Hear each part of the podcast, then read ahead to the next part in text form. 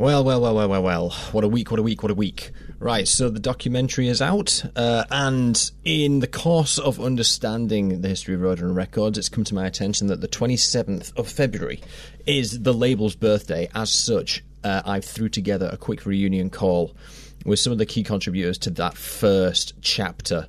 Uh, so this is uh, Steve Ricardo, Dennis Clute, Ed Von Sell, and Metal Mike from Aardschok Magazine. Uh, I just thought it'd be a nice way to commemorate the, the label's birthday because I don't think many people outside of this podcast actually know it's its birthday. So let's just jump straight into it and celebrate. Raise a glass. Long live Roadrunner.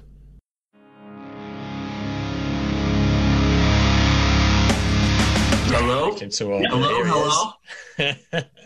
You're right. Does Metal Mike remember that we were roommates in uh, 1987 at Cannes? Yeah, when you walked up to that hooker, I thought it was Monty. It was you.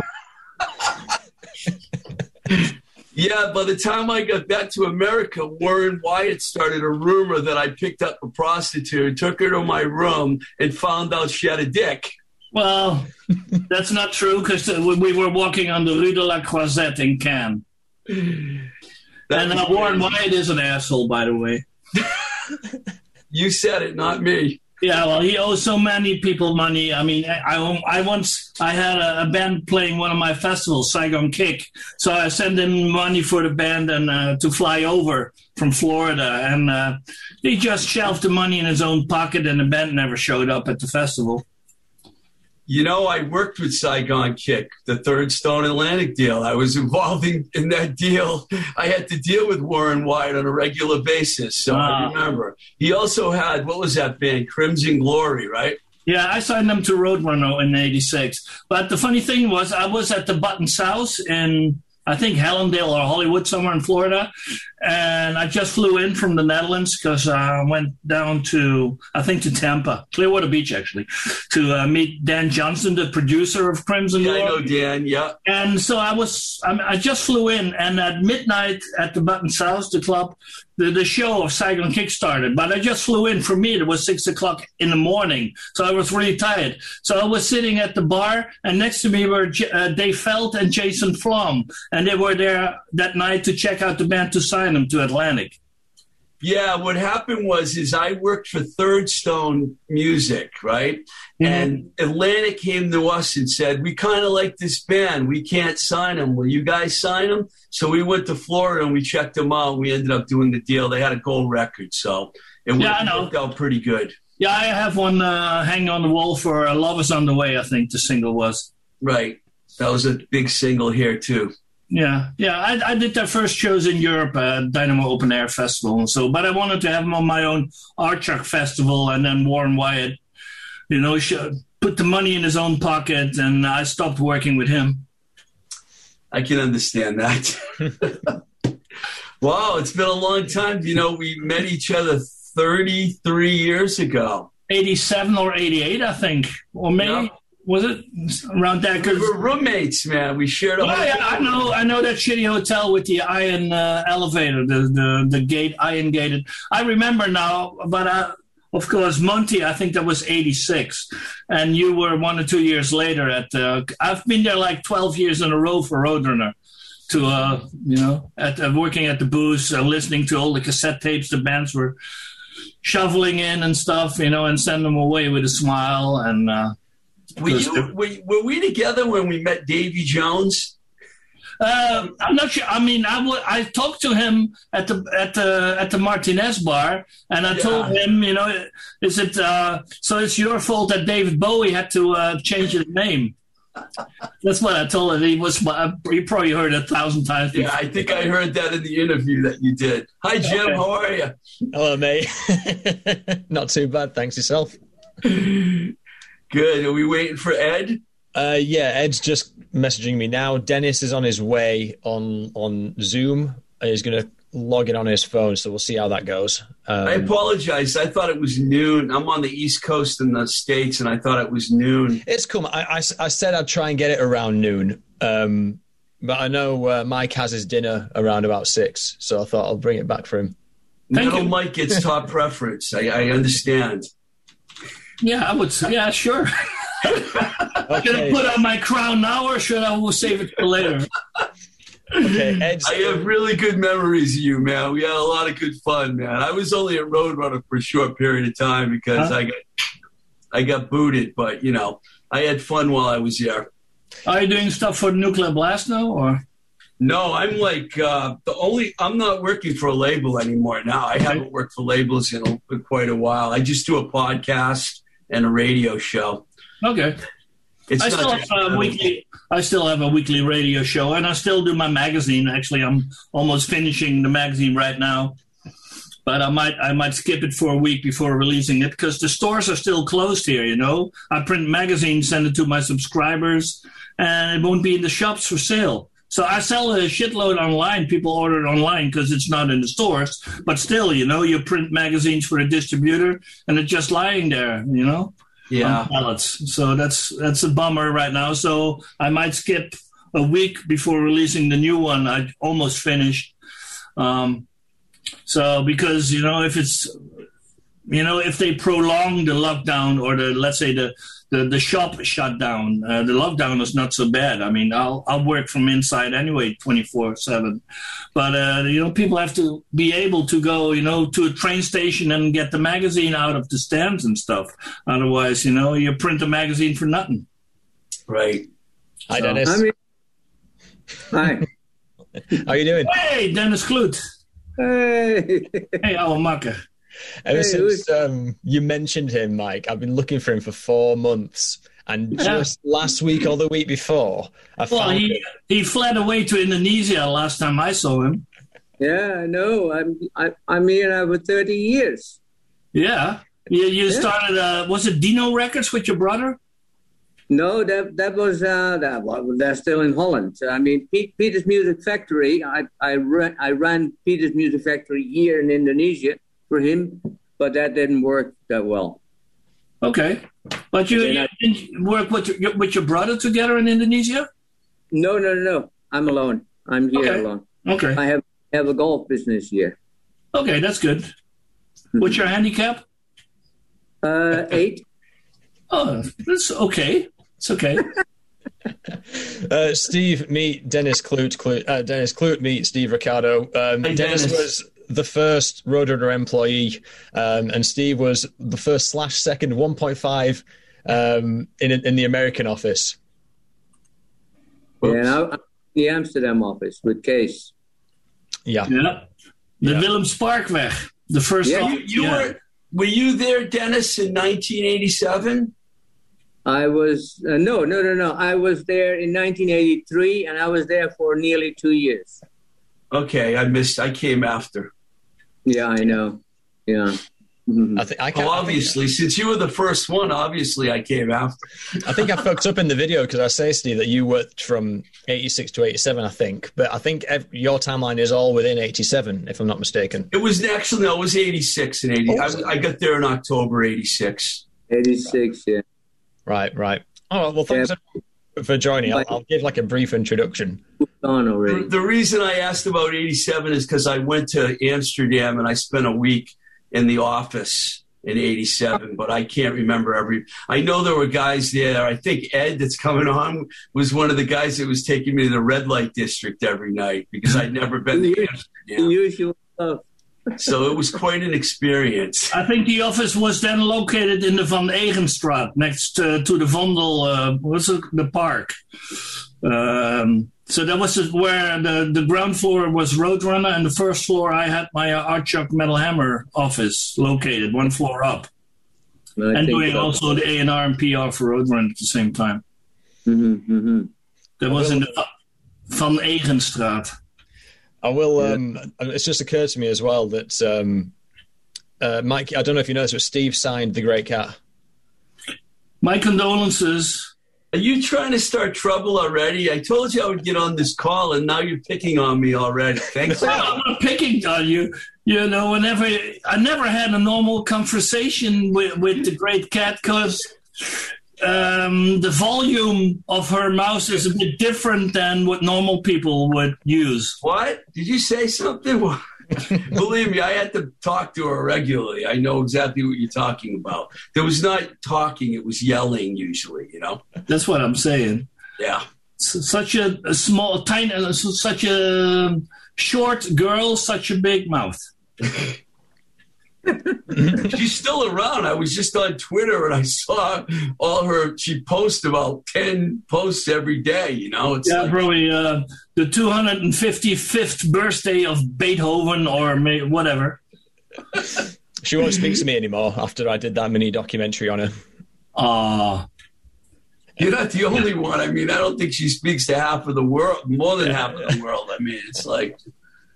Actually, uh, I, I only met her once in person. Uh, I was walking up the stairs in uh, Dortmund, where the Metal Hammer offices was, and she walked in there uh, for an interview, and she only said one line in the office: "Why am I not on the cover?" And she left out the door, and just when she was walking down the stairs out the door, I walked in there.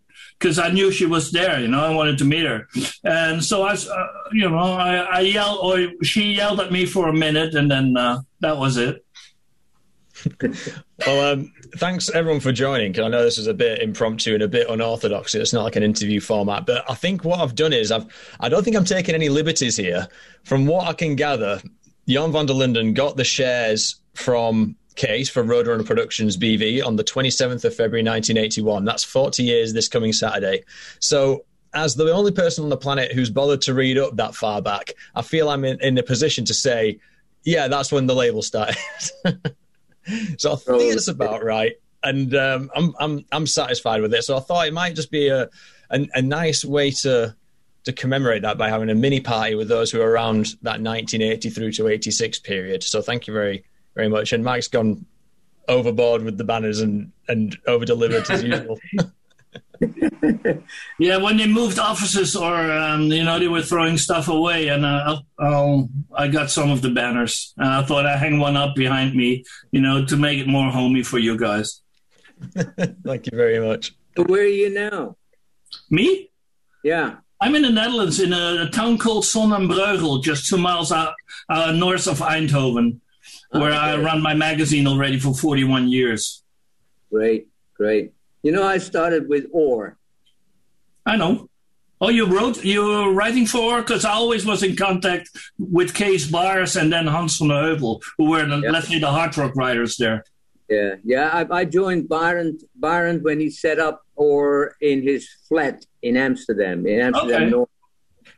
And then, and then we moved on to uh, to um, the Haarlemmer Houttuinen in Amsterdam. Okay, let me switch on some lights here, because getting dark. Bye, Mike. So where's Ed? Where's uh, uh sorry Ed was is in traffic in Amsterdam. He'll be joining us shortly. Okay. Uh, Mike, when was the last time you saw Dennis in person? And it's close, maybe, uh, maybe 1984. Yeah, thirty more than thirty. Yeah, nearly well, no, more than thirty years. 36 years. Yeah, sure. Yeah, I'm not a math I think. expert. I'm just helping. No, because he he went, he moved to Indonesia, I think, uh, around that time. I'm not sure. Maybe. In '87. Oh yeah, well, okay, it was '87, and maybe I show, I saw you that year on a festival or so. I don't know, but Yeah. Yeah. And Yeah. uh, and I I was looking after Billy Preston in those days. who is she? Billy Preston. I'm a metalhead, man. I'm a metalhead. Um, yeah, with I like Billy Preston. Huh?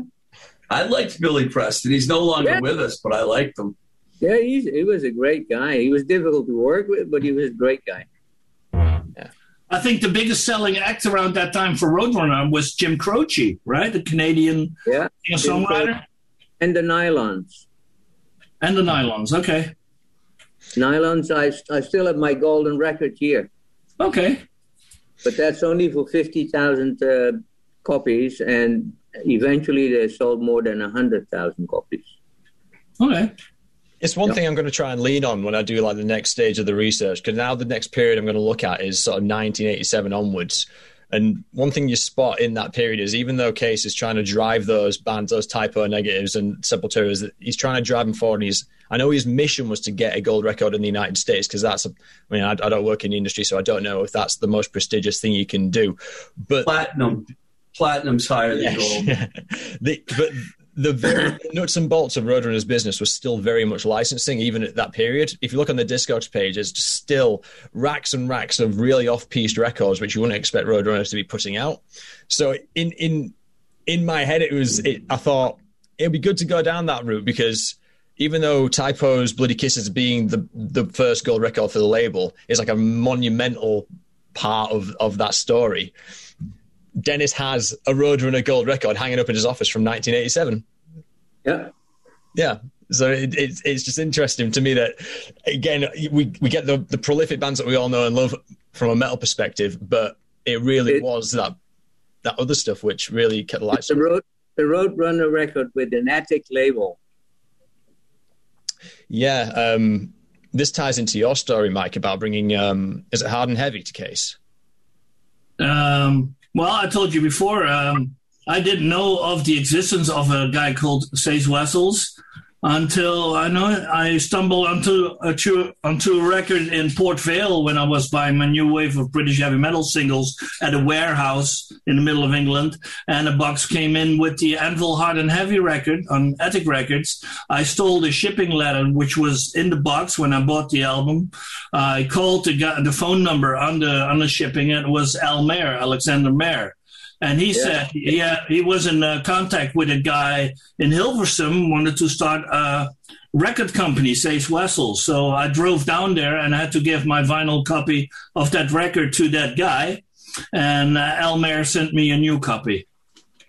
So yeah. that's how I got in touch with Cees Wessels the first time. And Al Mair had a band called Anvil on his label. Yeah, that's the record I was given. Hard and Heavy by the band Anvil. Actually, Anvil the half a year before they had the same record out under the band name Lips, uh, the name of the singer, but they changed it to Anvil, and that was actually the second pressing of the same record. But that first pressing was never released in Europe. Somebody just sent me this T-shirt not too long ago. Oh, it's a tank T-shirt, and it's got like all the uh, bands on the back. I don't know if you can see that. Yeah, I see. Yeah. Nice. I know most of the. Actually, we just did. Uh, I think four months or five months in a row, we did uh, a special in Aardschok about all those new wave of British heavy metal bands. Uh, because I did shows with all those bands, you know, I did, and you, I did, uh, I did the Raven shows, the Venom, uh, Fist, Tygers of Pan Tang, Jaguar, Satan, so um, I was working with all those bands, book, booking them into clubs because they didn't have a lot of work to do in England, but they were really popular in Germany, the Netherlands, and Belgium. So I, uh, I wasn't. When I went to, when I, sorry, sorry. Uh, when I worked at Metal Blade, we put out that double album, uh, the new wave of British heavy metal. Lars from Metallica actually sequenced a record for us. I had to talk to him on the phone a few times Brian Slagel let me deal with Lars. That was fun. And he sequenced the album, you know, Diamond Head and all those bands from that era. It was pretty cool record. Yep. Yeah, I have a lot of stories about those bands to tell, but I'm still in touch with all the most of those guys. I mean, even if the bands don't exist anymore. I mean, Raven still crashes uh, in my place here when they're on tour, and you know they want to save some money in hotels or something. So I'll see those guys. Uh, well, not not this year, of course, or last year, but uh, normally, yeah, I'll see those guys. Mike, did you have any connection with a guy called Terry Gavigan? Who? Terry Gavigan of Guardian Records. Uh, I visited him in, um, I think, in Durham. That's right. Yeah. Um, I, have been to his place because uh, I was buying all the stuff of his bands like Hologro, Holocaust. No, sorry, Hol- um, Holocron. Is it? Uh, Hellanbach was the first one, and Hollow Ground and Mythra. Those were the three main bands on Guardian Records. So I, I visited his place because it was only like 30 miles south of Newcastle, and in Newcastle was uh, Neat Records, and I did a lot of work with Neat Records with their bands, and also selling the seven-inch singles through the magazines in the early years when they didn't have when they didn't were, when they weren't tied with Roadrunner yet.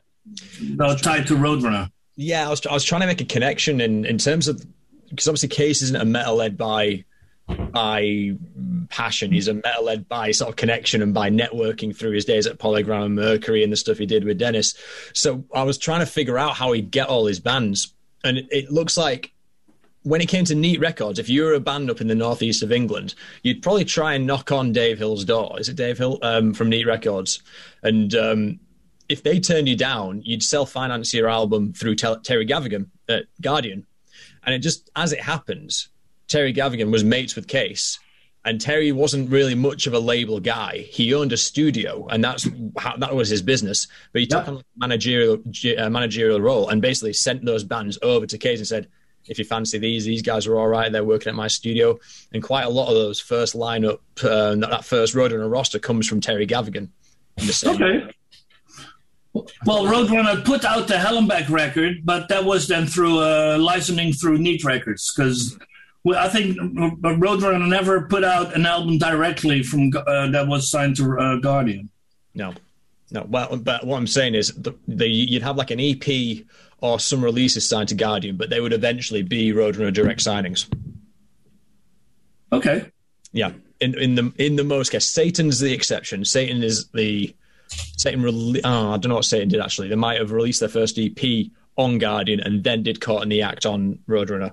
Yeah, Caught in the Act was only on Roadrunner. That was funny. They uh, did they did their first European tour starting at the, the uh, Dynamo in the Netherlands, and they never heard of a carnet in their life. So they were held at the border, and my father had to um, grant or something, um, you know, uh, uh to the um, how was it like uh, the customs. He had to um, vouch with his uh, story he had so the Satan could enter the country with all their gear and backline and stuff on the, on the Caught in the Act tour. Wow. so my father made that first tour happen. in, a, in a similar vein, because I'm talking about obviously how Cees would acquire these bands without actually knowing them directly and he'd use a network. Do you know how Connie got into the picture on the US side, Steve? Bonnie Barrett. We have we have to talk about her again. Oh my god! I don't think we talked about her in our chat, mate. I think we um I think we, we record- Are you recording this show? I am, yeah. And it's going to be on YouTube uh, after everyone says what they want taken out. Because I can't tell the story about Connie. That's what, I'm happy to edit it out. I'm, i want to hear it though. Uh, she, I, I met her because when I started at Roadrunner in um, October 86, she was managing Carnivore and Whiplash. So I, I had to, I worked with her because of those bands. That is when I, I believe I told you the story about the first time I met Peter Steele. And he said, if you fuck my record up, I'll kill you. And the guy was like a monster. So he kind of intimidated me a little because I'm only five eight. And Holly Lane was standing next to me and she's like, I don't think he's kidding. but my my my dealings with Connie were always like she was just very, you know, wanted to get a lot of things happening for her bands, but I'm not quite sure how much she succeeded with those two bands. Members of those bands obviously went on to bigger and better things. In New York at the time, though, they were pretty. They were like mid-level uh, bands. Um, mm. Did Connie? Why did you bring Connie up? Was it because of that? It was because I was trying to ask the same question to Richard Tamini. Richard Tamini played on, uh, he produced the for, first Fallout record, Pete Steele's first band. He then played synth uh, as a session player on both Carnivore, right, Carnivore right. record and Type O. Um, and because he was he was kind of the he was the Terry Gavigan of this story. He was pretty much like flying the flag for Pete's bands wherever it was, and he was working in like uh, with the majors. He ended up playing synth for girls just want to have fun. He, he, had connections there, and they were telling him, "Listen, don't bring carnivore around here, mate. This isn't going to work. It's it's trash." But he was still trying to fight the good fight. So the story goes, he goes down to CBGB's uh, to take some pictures because he was press at that time. He was a journo. Um, and he meets Con. He meets what's the guy's name who ran CBGB's? Hilly Kristal. Yes. So he speaks to Hilly. Says, "Can we get you know this band? They're weird. They've got like fur coats. They've, they've got this post-apocalyptic thing going on. He goes, "Yeah, sure." He speaks to Connie, who was doing um, having meetings with I think Whiplash and doing some work with Anthrax as well because Scott Ian's there that day or something. There's all these pictures that Richard sent of that day. Loads of people there. Um, and anyway, she he speaks to Connie, says, "I've got this band called Carnivore," and then next thing he knows, they're signed to Roadrunner two weeks later. So in I'm just trying to figure out what happened in that two weeks. But I don't know who signed Carnivore to Roadrunner. I don't know. They were signed before I got there. Mm-hmm. It mu- I don't. I don't know. It had to be through through uh, Amsterdam. It wasn't in America. Or you, Do you know, Mike? No, I, I, I, don't know. I never heard the band until I got the the, the cassette of their their first songs. I, I, don't know. I really don't know how they got him. Probably Jules Kurtz. Yeah. Jules yeah, Kurtz. Probably. Jules yeah. Kurtz, the lawyer. Yeah. Okay. Well, he brought he brought Cees many contacts. He did. That's true because I had to deal with Jules on a regular basis. He probably introduced Connie Barrett to Cees, right. and they did, did, a deal with both the bands. You're probably right about that. Yeah, uh, because it wasn't alive. Does Jules, still- and, Jules and Cees were very close. Is he still alive, Jules Kurtz? No, no, no. 2013, he passed. Connie yeah, passed so- away as well. She did. She did. did. She? Early 90s circumstances. Early nineties. Wow. I don't know. I'm talking metal archives here. Um, all I know is she passed away in the early nineties. Wow, that that wasn't very much after I met her, and she was pretty young. Yeah, let's let's put an asterisk on that with the word citation needed, but that's mm-hmm. what I know. Um, so, Dennis, when you're, you... you're talking about weird bands, I used to work for Phonogram with a with a weird band called the New York Dolls. and I traveled with them for like three weeks all over Europe. Yeah. Two days was more than enough, and I spent three weeks with them on the road. You know, I, I worked with them because a band I was managing toured the States with them. Do you know there's only one member left? Sylvain oh. Sylvain passed away about a month ago. Wow. They were all very unhealthy guys anyway when I toured with them. Yeah, they were into smack and stuff. So, you know, I mean, they were like heavy drug users, you know? Every drug, every drug in, in the, in, in the universe. yeah. yeah. So with, with your background, Dennis, so you were working with bands like Black Sabbath, and you expressed an interest like Nazareth, The Rush, ZZ Top, all those really great sort of traditional Runaway, Runaways. Yep, yep, all those traditional hard rock and sort of proto metal bands. So, what was your impression when Cees comes to you and says, "Right, there's this bloke called King Diamond. Don't be cut off by him." the, the reason why I left Roadrunner basically is because um, although I was working with these bands like Nazareth, Thin Lizzy, Black Sabbath, uh, uh, New York Dolls, uh, Runaways, and all those bands, Rush, you know, Rush was, and Bachman Turner Overdrive, they were re- phenomenal bands. But all of a sudden, I had to work with smaller bands and in smaller places. And I don't know, I, I, that was a complete different thing for me. I mean, uh, and, and, and in many cases, I was driving the van because there was nobody else. Nothing wrong with that, is there, Mike? Uh, well, I did the same for Slayer, you know, on the Hell Awaits tour, because nobody could drive a stick shift when they came with their van to Europe. so me and Andre drove and them through Europe on the Hell Awaits tour. I did. I did. I the first time I drove the the, the van was with the Boomtown Rats when wow. they came when they came to to Amsterdam the very first time. Dennis, please tell us that you drove the van for the Runaways, because I'd like to hear that story. well, I, we had a we had a we had a luxurious um, uh, bus for them, because the girls were demanding that. And they were like sixteen, probably too at that time. Yeah. Well, I picked them up. I picked them up. Basically, uh, uh, they arrived in France, in Paris, and then I drove down to Paris with the with the with the bus. It was like a luxurious, beautiful bus, and uh, and then we drove from from Paris two days later to to Amsterdam. And Lita Ford, Joan Jett, uh, they were wild. I mean, Cherie Currie. Yeah, yeah, yeah, yeah, and they were beautiful. Lita Ford, at least, was. I met her two. I met her the first time two years ago at the Alcatraz Festival, and she, she still looks good. Well, I I disagree with you on that. I've, I've seen a picture of her recently. Different.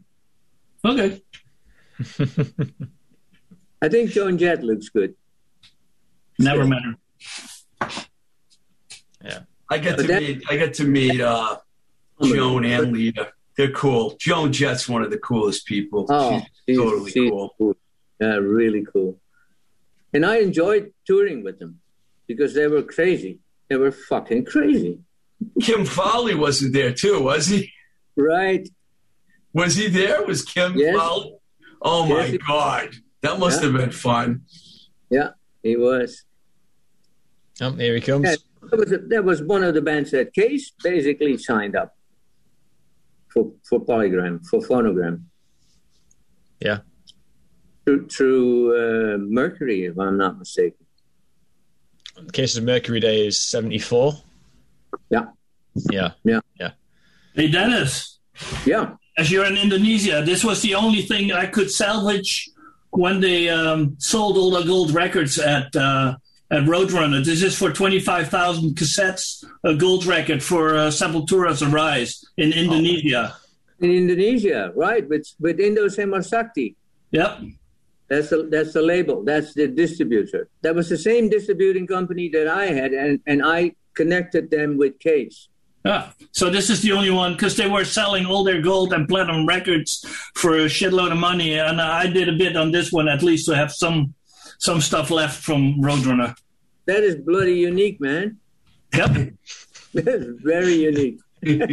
Uh, gentleman, Ed Von Zell has, has entered the, the room. Hello. hey Ed.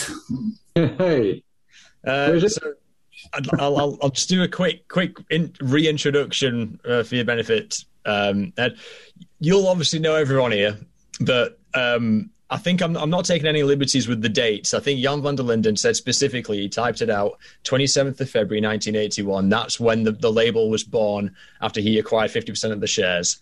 I think I'm, I'm I'm all right in saying that that's when the label begun. We're here to celebrate that. Mike has over delivered by dressing up his office. Um, so, let, so, so, so, Steve, tell me the last time you spoke to Ed. Ed, Ed, uh, help me out here. In 1987, you were in the Amsterdam office, right? yeah, I think the last time I saw you uh, face to face was in Los Angeles. Weren't, Oh. weren't, you, weren't you at Metal Blade later? Yes. Yeah, Yeah, but I'm pre- I I'm went out. I think '89. I think in '89 I was in LA, and then uh, I think that's where I met you and, and some of the other uh, Metal Blade guys. Didn't I Yeah. meet you in 1987, and weren't you one of the guys that was taking me to the red light district every night when I was in Amsterdam for a week? I've, ne- I've never been there. Uh, Oh, okay. Eddie, come on. Hey, that's a it's a long time ago, man. Yeah, I'm trying to remember. I know a couple remember guys. you lost your keys there. There were a couple of guys in that office that were taking me out every night. Was there a guy named Jack? No, no, I took you out one night, and, I, and I'm pretty sure Louis. I'm pretty sure Louis was there too. Louis Dubela. Louis. Yeah. Louis Dubela, yeah. So him. one of those guys was in jail, right? Uh, no, not that I'm aware of. I'm sorry, man. My, I'm try- Maybe after. I forgot I met you in California. Yeah, how are you, man? It's a long time. Yeah, it's uh, it's been a well, you know, that was only uh, 30 years ago. So you know, Yeah. we're bound to not remember every detail. All right. You're good? Yeah. Congratulations on getting Marty Friedman, by the way, Ed. Oh, uh, yeah, thanks. Well, Marty, I, I know Marty from the same period. I think from '87 or so. I have a very long relationship with uh, with Marty. Um, off and on, he's, he's he's been on another label too in the meantime, of course. But um, yeah, I think he's one of the most unique players out there. Yeah, definitely. I mean, his he's got a story, especially like I was speaking to Brian Slagle about you know about Roadrunner and especially what happened when it came to the US and how it affected the, the wider market and things. And one thing we were talking about was the Japanese market. And the Japanese market is incredibly difficult to obviously shout me down if I'm wrong, but apparently the Japanese market was incredibly difficult to crack because it's a different consumer culture completely. So over here we seem to especially these days we value the physical product. We value big, you know, a, a biggest bang for your buck. But over there is a lot of focus is on the virtuosity of the instrument, and that seems to be where the pivot lies. So, that, and, and that's where Marty Friedman comes in because that's where he spent most of his career, right? Um, yeah, I think so. Yeah. I think so. Yeah. Yeah. Is there any truth to Brian's story? He told me when um, he came to Amsterdam to visit. Uh, he must have been talking about some licensing arrangements with Cees. You guys took him out for a curry, and as an American with a rather mild palate, I think Korean food was Cees's uh, trap. Japanese and Japanese and Korean. And I think there was a favorite Indonesian, uh, Tempo Dulu, in the Yeah. Utrechtse And in and How are whenever you, he, Dennis? This is a whenever- long time ago, Dennis. How are you? Yeah, whenever whenever Cees was in, in Jakarta, we went for the most sumptuous Indonesian meals ever because he, he he's crazy about that too. Yeah. when was the last? he's- Sorry, Yeah. I'm going to say, when was the last time you, you saw Ed, Dennis? oh, gosh, Early 80s, I think, right? 84? Yeah. Maybe? Burgess, Or no, maybe at MIDEM somewhere, I think. yeah, Uh, I'm MIDEM, sure, meet him, yeah, Yeah. I, So, a I, long meet, time. meet was always fucking crazy. Yeah. I remember a nice story. Uh, MIDEM. We were we were staying. We were going to the bar in the Martinez, right? And uh, I was with Michel Damen. Um, uh, what's the guy who owns um, who owns Free Record Shop? Uh, the owner, Breukhoven, where he died. Ah. Hans Hans Breukhoven. Yeah. Anyway, we were three or four guys, and the manager of Saxon, um, because because uh, Michel was looking after Saxon in those days. So we get out of the bar, the Martinez bar, and we go across from the from the Martinez bar, and we hop into another bar, and we started drink started drinking, and we're like we're like we become completely legless drunk. we get out of that place, and we wanted to go to the Martinez. There's a taxi right on the corner of the bar that we were at, and we get out of the bar and we go into the taxi, and the taxi driver says, "So where do you want to go?" Martinez, we say, Martinez bar. And the guy gets out of the car, opens the doors on the other side, and he says, "This is the Martinez." and 10 minutes, 10, 10 meters away from the car. How much did he charge you? We were i mean i was on the floor because i thought holy fuck we i mean that that's stupid so he just opened the door on the other side he says this is the martinez sir How can you get drunk at the Martinez bar? Beers were 35 pop back in the day. yeah but in those days we we had um, expense accounts Ah, okay. One thing we were, I- sta- we Sorry, were staying we were staying at the at the martinez by the way Nice. There was um, a couple of comments in my in my oh, but Wally couldn't make it. Wally Van Bindop.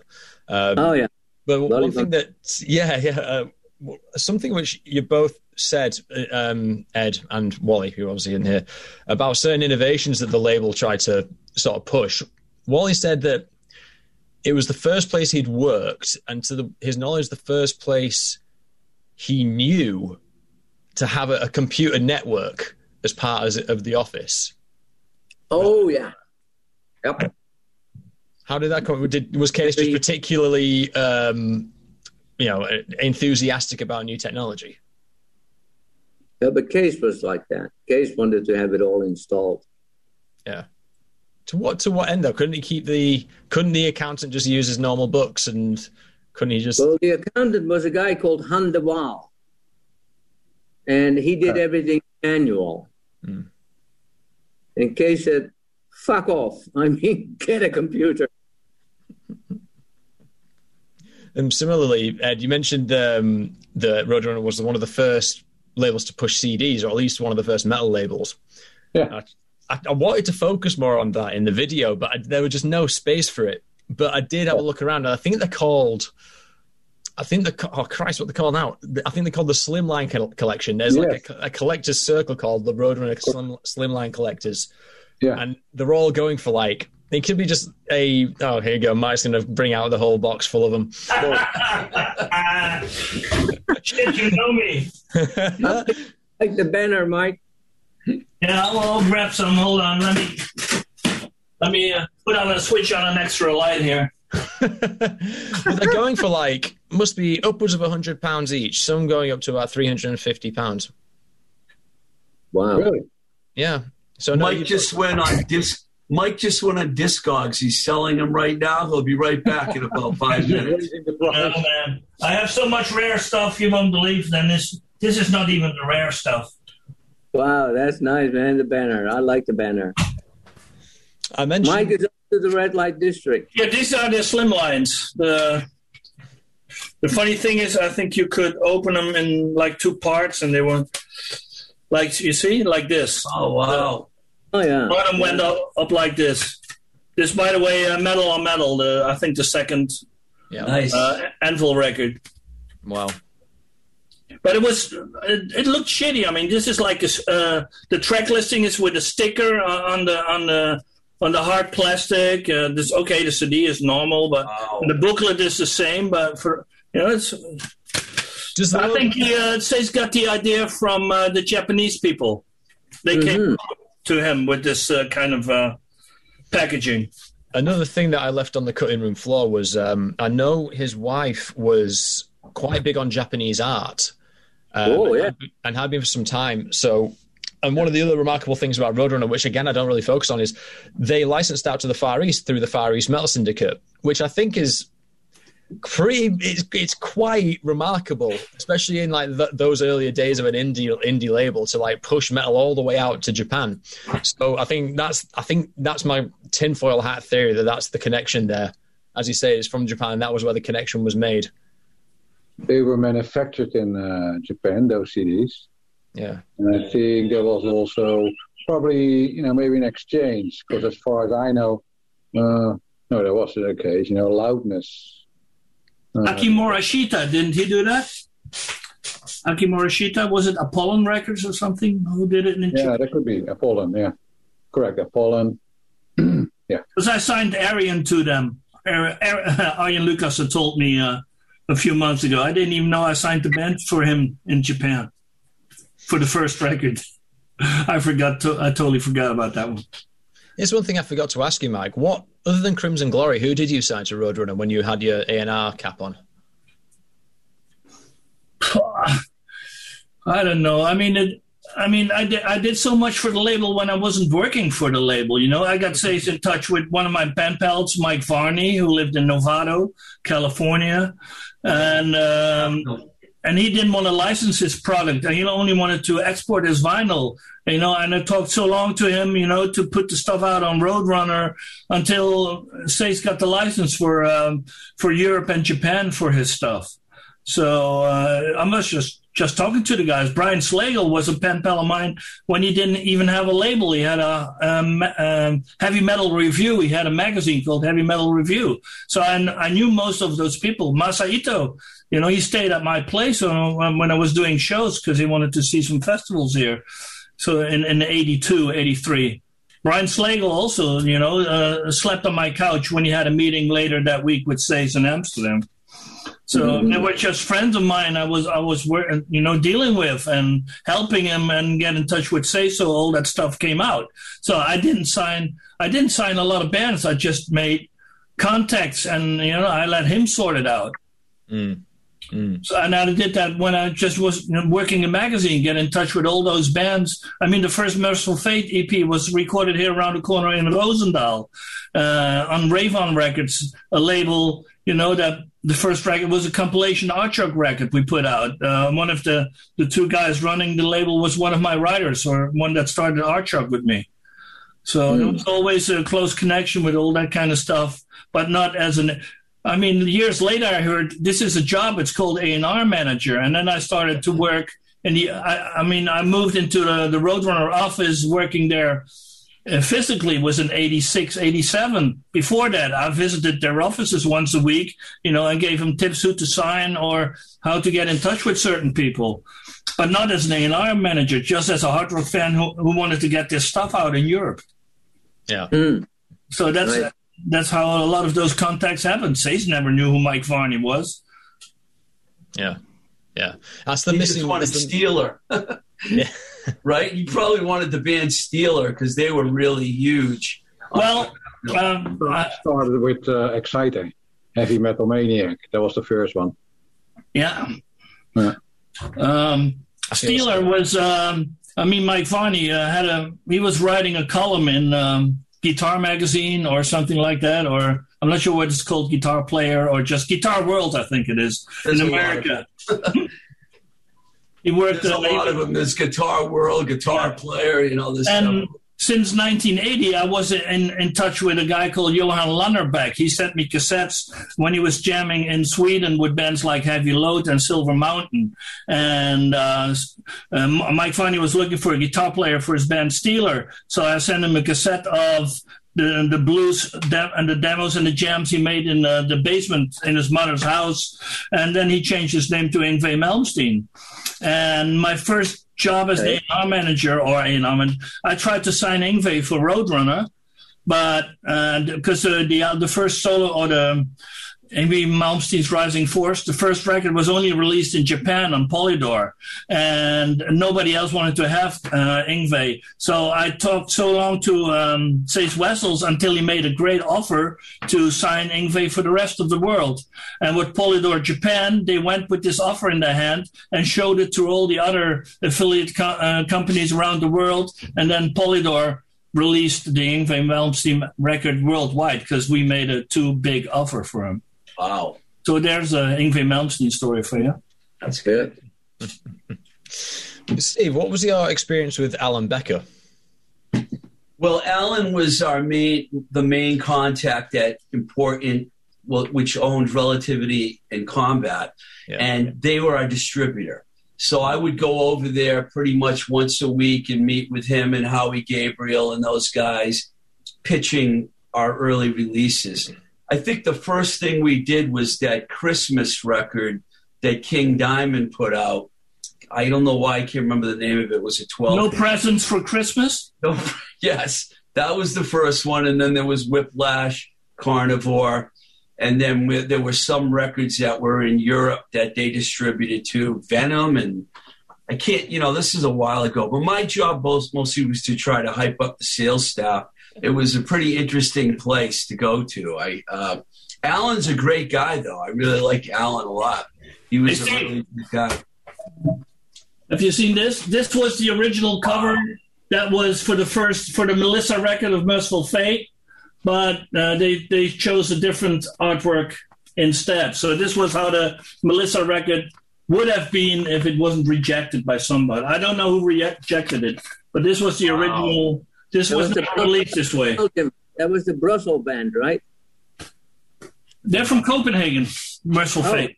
Okay. to answer your question further, I before I worked at Roadrunner, I was at Enigma Records for three years, you know, and um, four years, something like that. And we were distributing Metal Blade at that time. They went through us. That's how I knew got to meet Slagle back in like 84, 83, around that time.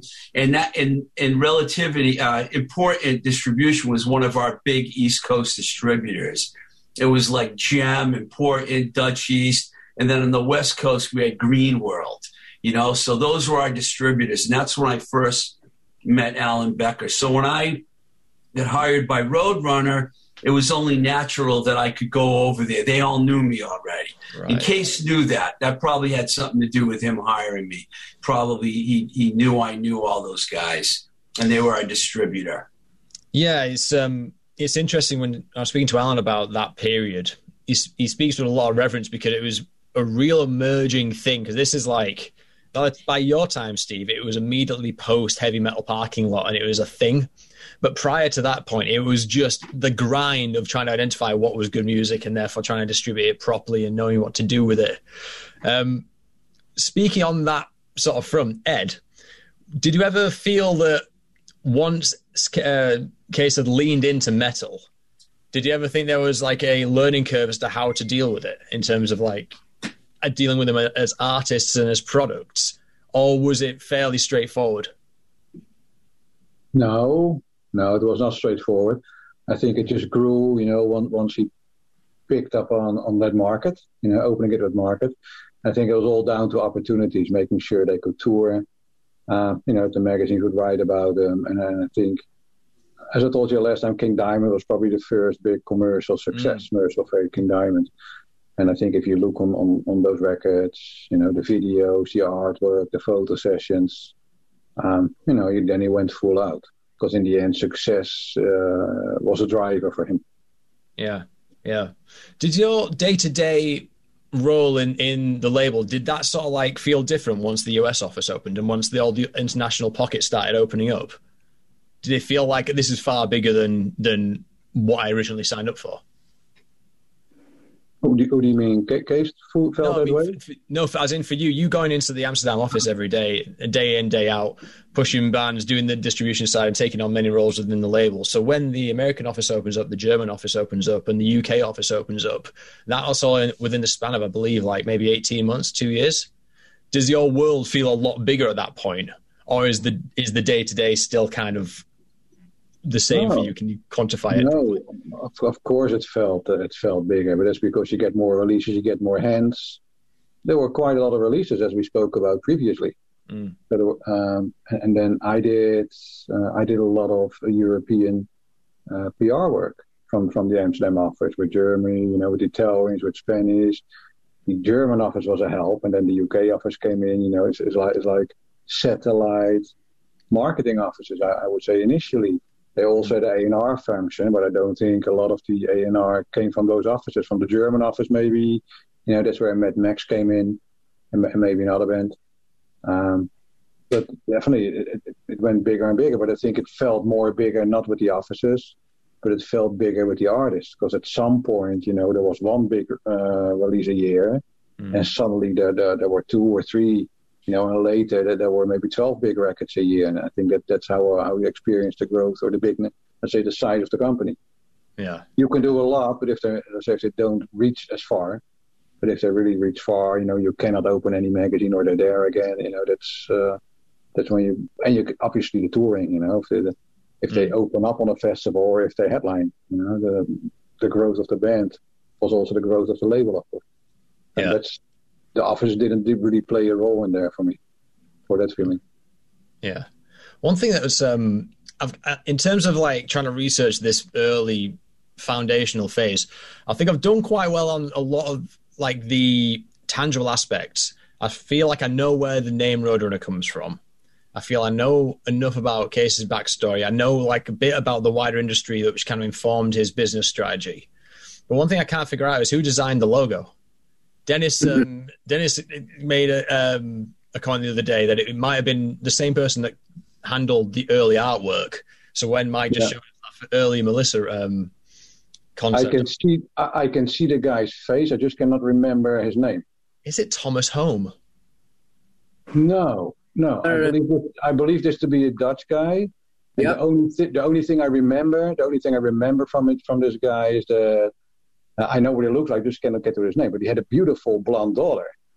Yeah, and he was he was you know he didn't look any, anywhere anywhere close to his daughter. So once I asked him, once I asked him, they're like, "How the hell does an ugly guy like you, the daughter as beautiful as that?"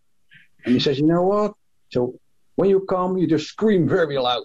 So, and I was like, so I never forgot it. But yeah, he was a good guy, but I just I cannot remember his name. He was a Dutch guy, and I think in the beginning he did all the logos un- until I think at some point you know that the bills became too high, and then that's when Cees uh, switched.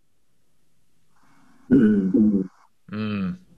Okay. Jan. Okay. His name was his name was also Jan, I think, but I don't know his last name. Yeah, I, I cannot recall. Dennis, you must know him, Dennis. I'm pretty sure. Yeah, I know him. I know him because I, I had to deal with him in the beginning. Yeah. Yeah. Lost to the sands of time for now, I think. Then possibly. It will come back.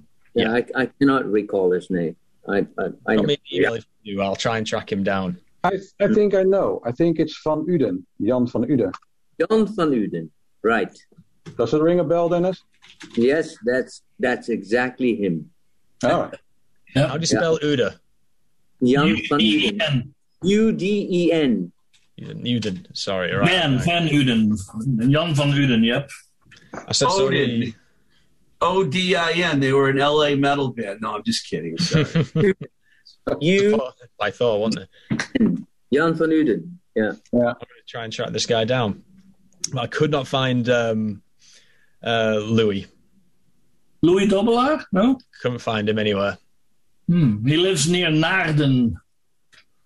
I, I think my efforts were somewhat diverted by the fact that there's a famous golfer with the same name. He doesn't play golf. He was too drunk for that all the time. He's got to be the guy that I went to the red light district with every night. Oh, definitely, definitely. remember his name. Steve, most definitely. You know, I, I was there with you too, but, but Louis, most definitely. You know, he, uh, he knew everybody. All right, guy. I'm, I said that I'd keep you for an hour. I didn't want to drag you out any further than that. So I think we should go around the room and, if you can, if you can recall your favorite Cees or Roadrunner related story, and then we can sign it off and you can continue with your, your days and nights. Let's start with you, Steve. Well, figures you would start with me. You're at the top left on my Um, screen, mate. It makes sense. Well, I can't remember Cees smiling very often the whole time I knew him. He was very grumpy, and uh, but but he did smile when we had that Great Kat press party because it was such a crazy. Everybody in the entire New York metal scene was there, and people were like, "What the." Fuck is going on? And Bob Gruen's here taking pictures, and Cees managed to let out a couple smiles. I mean, he when he fired me, it was actually very nice. He wasn't smiling, but he was really nice. He let me stay for an extra month. You know, after he fired me, he paid me for an extra month, and uh, I mean, he was a really. Uh, I can't say he was a very personable guy. You know what I mean? I wouldn't say he was personal. He's very intelligent, but he he wasn't funny or he didn't joke around. He's very serious. But these guys probably know him a lot longer than I did. I only knew him for a year. They they you, they probably could tell you a lot more. Yeah, I go Sorry. back with 48 years. How many times did you see him smile? Yeah, well, I, you know, I, of course, I, um, I I know Cees a long time, and um, and also we used to go on holidays together to the France, to France, to the Dordogne, and all that. And uh, yeah, he- you know, he has he has he has humor for sure, but uh, not during his work for sure. during during office hours, he was always very serious, very serious. He's always in gray or in blue or in black. Uh, Very, I want to ask you what your favorite Roadrunner story is, given I think you said you were there for about 13, 14 months, but I bet you only Yeah. to see on My nylon. favorite- my favorite story of Roadrunner with Cees Cees story right Hmm. is um again i told you about the whorehouse with rca rca records Yeah. started Yeah. rca records and well I, I don't know whether the other the, i told you the story not the other guys Yeah, I've only So- just cut into the video, so they don't know this. Yeah. Anyway, um, uh, Cees um, called me up uh, one day. He says, uh, I, I think I've got an office for RCA. I said, okay, well, I come to Amsterdam and see where, where it is. So um, then he says, well, it's not too far away. Come, we walk out from from his uh, home in the uh, whatever str- street it was. Willemsparkweg. Yeah, Williams Park. One, two, three or so, something. Correct. And and then we walked over. He says, I said, Are we going by car? No, no, no. We walk over. It's not too far away, 20 minutes. And he shows me a building that I know uh, to be a whorehouse because I used to take artists and all sorts of record company guys there when they were. and I said, "Are you sure, Cees? This is this is a whorehouse. I mean, I've been I've been here many many times with artists and with guys that came over to them. Yeah, yeah, yeah, but it's not not anymore, not any longer. Now it's RCA Benelux, and and the funny part of all, and that is what I like the most is."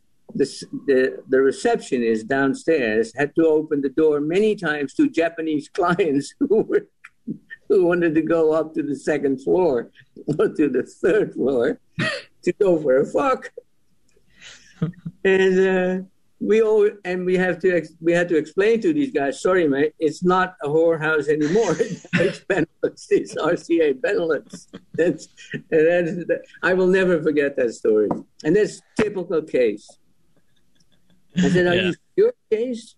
Are you sure? Yeah, yeah, yeah. There's a good building. It's a nice building. It's okay. Yeah, let, let's go. let's do this. go on then, Mike. Share us uh, your, your favorite. It's going to be difficult for you because you've got effectively like 12 years of indirect. Work. Yeah, I, I don't know. I mean, I know Cees always enjoyed it when he took people out to his Korean restaurant close to the office and then ordering some food where he already in advance knew they were sweating out of all, their old pores because it was so spicy. And he really was laughing inside himself to see those other people die at the other side of the table. Uh, that was his main fun, fun thing he did. Mm. Uh, uh, I had a when I walked once into the office, I think in 1986, and I had a puppy dog with me, and he wasn't really um, well trained yet. So he took a big dump right under the chair of where Cees was sitting. And uh, it was a new carpet, but it, it, the smell was horrible. And um, for the next 15 years or so, whenever I saw Cees, he was asking how my dog was doing. That was always his first question. well, I mean, it's not really a road runner related story, but it's, it's a, a, true one. one it's a good but one. It's a true one. and go on, Ed. You can round us off. All right. My memory is a little slow in getting, uh, you know, funny story from Cees. I, I must say, you know, he, he's very witty. He's very funny. Um, he is definitely. You know, totally. It could be very, very funny. You know, he could be very tough. And then obviously, I would say there was always something untouchable, right? So you could you can never get too close. There was always a uh, the untouchable one. But he was very funny. You know, in the office, he could make really good jokes. And I remember, I cannot remember. I was just trying to figure out who this was, but there was somebody uh, who had Cees on the phone, and uh, I don't know if it was Jan. It could have been Jan, or it could have been uh, anybody. Uh, I think that that he worked with, and he didn't know that it was the guy's birthday. And at some point at the phone conversation, the guy said, uh, "Well, you know, uh, today's my birthday." So Cees went up in the room where I was, and we had a we had a, a, a fax machine was the hip shit at that time, and he faxed the guy, you know, in a hundred uh, hundred guilders bill. and I thought it was pretty funny. he got the fax a hundred, but it's a fax, of course. But it, the kind of kind of humor. It was always a little bit in, in the witty uh, in the witty uh, side, you know, more. Um, how would I say? He, he, he liked he liked um, dry intellectual jokes. You know, uh, affects you too. yeah. yeah. Um, well, thanks very much, guys. I mean, um, so obviously, this for me, this project for the last four months has been rather grueling, and it's been quite. It's I've been drawing blood from a stone in terms of like getting some tangible, researchable, you know, um, things because the British Library is behind me, but it's closed and it will be until late June or something like that. But you all contributed uh, a great deal to the project, so I'm very, very, very grateful for that. And obviously for you guys, it's like it was part of life. It was part of just going into working every day and doing doing things for metal. But for someone who was born, no disrespect, good 30 years after, maybe uh, after you guys, it's my relationship with it is completely different. So the the the fight that I'm trying to fight at the minute is how do we combat the oversaturation of of music these days and give metal a, a seat at the table. And a thing to understand about Roadrunner, and I say this in, in all our chats, they did something special. I don't articulate it, but the articulation is simply the case managed to take a fringe thing, a fringe genre, and went toe to toe with the majors and toe to toe with all the biggest acts in the world. I mean, like while Simon Cowell was on the rise, there's nine, nine nut jobs in jumpsuits selling platinum records, and that's unheard of. Um, mm-hmm. And it's been unheard of since. So for me, the task of reverse engineering that and trying to realize what makes it special is pretty important. And I want to thank you all for contributing. Well, I think well, you do quite an amazing job, uh, Jimmy. It takes a lot yeah. of work, and I think you have a very, you know, you have a better knowledge than than, uh, than us all together individually. I mean, the difficulty thing, the difficult thing is with someone. There's three people I've been avoiding, and one's Cees obviously I didn't think he'd be interested. Another one's Monty, and another one is Doug because they've been there the longest and they have probably the most comprehensive knowledge of what happened 87 onwards, which is when the, the real fight kind of starts in, in a weird way. Um, and the reason I'm avoiding them is simply because I'm having too much fun piecing it together from you know, trying to drag people from fucking Indonesia to tell me about the nylons. You know what I mean? It's more fun than asking Monty what he was doing in December 1987. You know what I mean? It's it's loads more fun this way. But unfortunately, I'm I'm, I'm probably gonna have to start knocking on a few doors and um, and trying to understand some of the things only they'll know, and that might be a difficult conversation. But Monty we'll has a Monty has a tremendous knowledge, and I think in the in the whole success of Roadrunner, in, in let's say in the second part of it, when it became very very big, he plays a very big role. And at the same time, you know, when he brought the bands, the innovative bands, uh, that's where that's where Cees the marketeer, you know, was shining because I think mm-hmm. that's where he was at his strongest. You know, and I think yeah. at the beginning, just the market wasn't ready for for bands. Uh, the size of the of the bands from the 90s. You know, it just wasn't ready early 80s yet. Uh, but the foundation was laid. And Cees wanted, Cees wanted to contribute because he was intrigued. He told me by what the label means to people out there still today, because for him, uh, it, it, never felt like he was doing something special or that the company was any special or, you know, it just didn't. But but I think that's your daily life, and, and mm. inside is always different than outside. You know, outside is a little bit more glamorous than than inside, I guess. But yeah. Um, you know, one of the slogans that he had in the 90s was breaking barriers, and I think that's exactly what he did with the mm-hmm. company. You know, he just brought metal to the masses. Maybe it's not the it's not the right you know description for an independent uh, label, but it, that's what happened. And I yeah. just I just I just think those bands became uh, so good, um, you know, that they could reach masses masses, and yeah, just I mean, opened the doors there's there's two, there's now in my head I'm trying to plan out this next stage. There is like there's two stories, right? And there's one which is how the label interfaced with the markets and really brought that that value to those fringe that fringe genre and empowered people like me as a metalhead.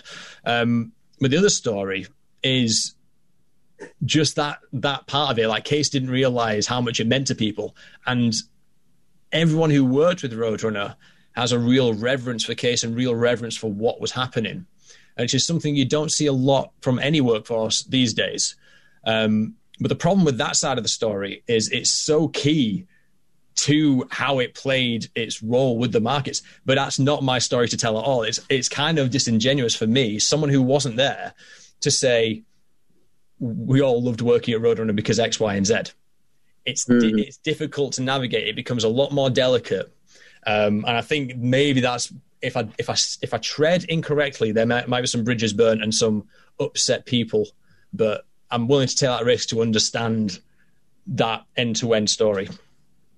I don't know if I was rambling on a bit there, but I think you know I mean. Like your your relationship with Cees and with the label and going into work every day is a lot different from me. Yeah, I have to talk about it, otherwise it kind of makes no sense. I, th- I think one of the things you know that, that maybe wasn't around at the time when Roadrunner started is that a lot of the metal labels still probably still today because that's how independent labels start is somebody who just you know finds a band loves it nobody wants to do anything for it so they start a label mm. it's always fan driven and i think this is where the difference is because Cees is not a fan you know he was a he was a guy he, no he's a guy who just you know as dennis said a very intelligent or steve said a very intelligent guy smart yep. you know out to prove a point to build a market to build a company and to just you know um, I think what he learned in the 70s and then his view built Roadrunner. And I think at that time, Uh, nothing, against, nothing against any of the other independent labels. I think uh, as, as a record company guy, Cees was just miles ahead of mm. the other metal labels at that time because they still need to figure out because they just were starting out in the music industry. And Cees was already, you know, a very experienced uh, man in the music industry on a mission, um, very focused. You know, Louis and Louis and I, if somebody from his band was out on the road, there was a band on tour in Germany, and they said like, well, you know, we have our record out, and we went in the record stores and we couldn't find it. And such a remark, you know, somebody can say, well, well, you know, um, can happen. But the case was, you know, that, that those things triggered Cees, and within two or three months, uh, you know, Louis and I were out in Germany in, in specific cities and, and targeting record stores and checking how many of the releases were actually in the stores. So, and I think it's those details you that make a lot of difference. Because if we couldn't find it, he would go to the distributor and realizing it was probably not the right distributor and make a move. You know, so it was always very business driven and, and not fan driven. And I think that just, uh, you know, yeah. I think in the end just made Roadrunner a Roadrunner because a guy, a captain like that, you know, you need a captain like that to bring the ship to sea and, uh, you know, go to the destination. Yeah. But he also turned around Phonogram uh, International for sure. When he started working in at Phonogram International, I, I always thought Phonogram International was a dull, gray, nothing office. I mean, until Cees came there. And Cees started to sign uh, labels, independent producers, uh, bands, and all that sort of stuff. I mean, before that, nothing happened in Baarn, for sure. Nothing. Yeah. And, and when Cees became involved in Phonogram International, he he started to work with um, with Phonogram UK, Stanhope Place, producers. Mm. And that turned around everything at Phonogram. Yeah. Yeah. Mm-hmm. I and I, I, must, I must admit, when I came to work for Phonogram, Phonogram Amsterdam was the same. It was all dull, nothing, totally gray. I mean, um, a guy called, uh, I I used to work with a guy called Jaap Hoiting. He was like 55 years old. He was more in classical music than in pop music, and that's why they they hired me. Mm. And it was, was there, were there offices at the uh, Wisseloord Studios? Was that the one? No, uh, uh, yeah, Wisseloord was. We moved from Amsterdam to Hilversum, and that was we moved from the Drenthestraat in um, in in Amsterdam near the Rai building to uh, the Wisseloord Studios uh, but but Cees worked in Baarn, in the head office. Okay. Uh, and there was a guy like Ben Bunders, for instance. Uh, Koos de Vreese. Koos de Vreese was the legal guy. And later Koos became the, I think, the RCA guy or the... CBS? CBS, yeah. Yeah. Probably. Yeah, Koos de Vreese. And that, that was the only part, basically. What guitar you there, uh, uh, Ed, behind you? Well, this one. Sorry? What, what guitar you have there in the back? Now, oh, Eddie. Oh, oh, oh, uh, that's a piece of firewood. That's my very first guitar that I bought in the uh, when I was 11 or so or 12. Okay. Looks dangerous. oh. I should look dangerous there, not the guitar. you know, you know, Jim. One last thing that just springs to mind is, is in when when this company was developing, you know, there was this battle with Jan and Cees, and especially about Jan being a business guy, you know, uh, on the money, really good at it, and Cees understanding that you need to spend money just to, to, to get something.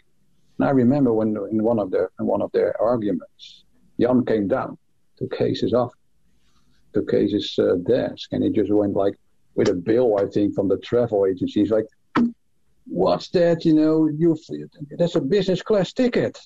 You know, yeah. And he said, "Well, that's two and a half times the price." And he said, "Well, my flight was two and a half times as comfortable." You know, and end of discussion. and later, and later, you know, Cees would when the success came, right? Um, Cees would buy two business class tickets. So he would have two chairs so nobody could sit next to him. Yeah, Just uh, yeah. on the flight, he didn't want to have anybody ne- next to him, just you know, talking shit. Wow. But he Great. wasn't playing all the time. You know, he, would- he would fly back on, on a Thursday evening and, and uh, land at 10 o'clock on uh, on Amsterdam airport and be actually in the Amsterdam office at 10 at 10:30 or 10:40 and just have a working day. 'Cause I have no idea how, how he did it. You know, it, it, it summed him up. No, Did you know- no options, you know, there was always something to do somewhere. Ed, did you know that he was a he was a marathon runner? No, I know, No? I know he he, He he, ran- really. Wow. Yeah, he Impressive. he participated in marathons very often. New York Marathon, London Marathon. Wow. Yeah, he was. Uh, he was Well, fanatic. saying it, yes, there's there's something rings in the back of my of my head about it. But you know, that takes discipline. So I couldn't do that. Yeah, yeah, yeah. Have any? Is any? I'm going to give the floor. The floor is open for any other closing remarks before I um I ship you all I must- regular. I must tell you, Jim, what I saw this morning on the video that the link that you sent me, I, I really like what you do. It's very nice, and I admire you for that. Thank you very much. I was really Great. anxious actually because I thought you were going to ask me to edit it again. No, no, no, it's uh, I really, I, I mean it. It's um, you know, it's a lot of work, and um, and the way you've done it, great stuff. I'll Yeah, echo think, you that. know, I will you- echo that as. Oh, sorry. Go ahead, Ed. So I just wanted to say to, to Dennis, like when uh, Steve said, you know, that when we went to Amsterdam, Louis was probably there, but I think before Louis was there, Dennis was the guy, right, to take the artists out. I'm pretty sure there's one or two good stories there, Dennis. Maybe, maybe. You know, but good- I, you know, I, He knew I- where the whorehouse was, so I mean, come on. I, I think that's penis, You know, from all my years with Roadrunner, from all my years with Roadrunner, I've been out with many, many, many bands in Amsterdam. You know what the toughest one was ever? The ones that really uh, make me jaw drop. The Nylons. oh yeah, The, the metal bands were easy, but the Nylons were like a different level. I'm pretty sure Dennis will know one or two things about it. enjoyed I enjoyed being with the Nylons forever. I mean, it was it was such a great. You know, There we go. I I basically broke the band with Sonja Barend, of course, eh? You did. And then we had this. We done this show in one of the biggest um, or the most popular gay clubs in Amsterdam. Yeah. Uh, during the week that they were doing Sonja Barend, and um, we and, and Kay said, whatever it costs, just go and do it, you know, and um, uh, get bring them over and Sonja broke the band basically, eh, because that that show was like phenomenal. eh, yeah, you Yeah. know that. Eh, Sonja Barend's show was, uh, and I was lucky enough to know Sonja very well, and and and and I was really, well, I was pretty close with her uh, when it came to plugging, you know, to to bringing her acts for the show. And uh, so when I showed her the video of the nylon, she was immediately sold. She said, "Do it right away, no problem." I was once at a with the Nylons. I had to go to a TV show too. Af, after they broke already, they were in the Netherlands. Yeah, I had a nine-seater car because we had to go to the to the TV show. yeah. Hey, can we bring a few friends? Oh, Sure. So there's four of you. It's your manager. It's me, six. So yeah, we got three seats.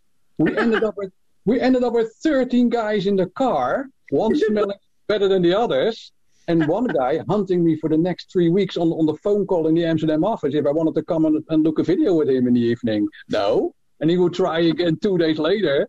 You sure? Yes. You know, still don't want to come. but they were a really fun, fun band. You know, a lot of uh, great experience. they were a great band.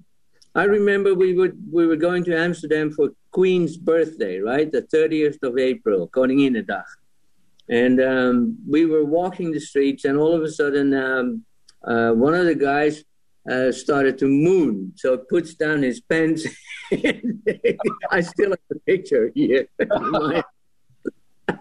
I think, Jim, I think you need to do a whole documentary on the nylons because all I can tell you is once a girl made me put a pair of nylons on. That's the extent of my uh, nylons experience. At Sorry. four thirty this morning, um, Dennis sent me a, a picture of his gold record, which is a Roadrunner gold record for the nylons, Which is Yeah, so interesting. yeah, very interesting. First one. Very successful with them for sure. Yes. Yeah. Yeah. Good. I remember flying over to Toronto to see their show because I didn't know what the show was all about. Because uh, we we I had booked with Leon Ramakers um, and with uh, Berry Visser uh, through Mojo. We booked Carré for three nights, and uh, and I thought we would never sell that out. But uh, but It's like Leon's Dutch uh, Royal Albert Hall for the people who don't know what Carré is. Carré, yeah. Cheers. and we sold out three nights. Boom. Albert's Hall? Huh? The Royal Albert Hall kind of building, you know, round for Yeah. 10 years, a lot of seating Very going around. beautiful. Beautiful old building. Yeah, very beautiful. And we, we sold out three nights. Impressive. Yeah. Yeah. Anyway, what time is it here? Yeah. Time to go. Get some food. Hey, Ed, do I see you tomorrow?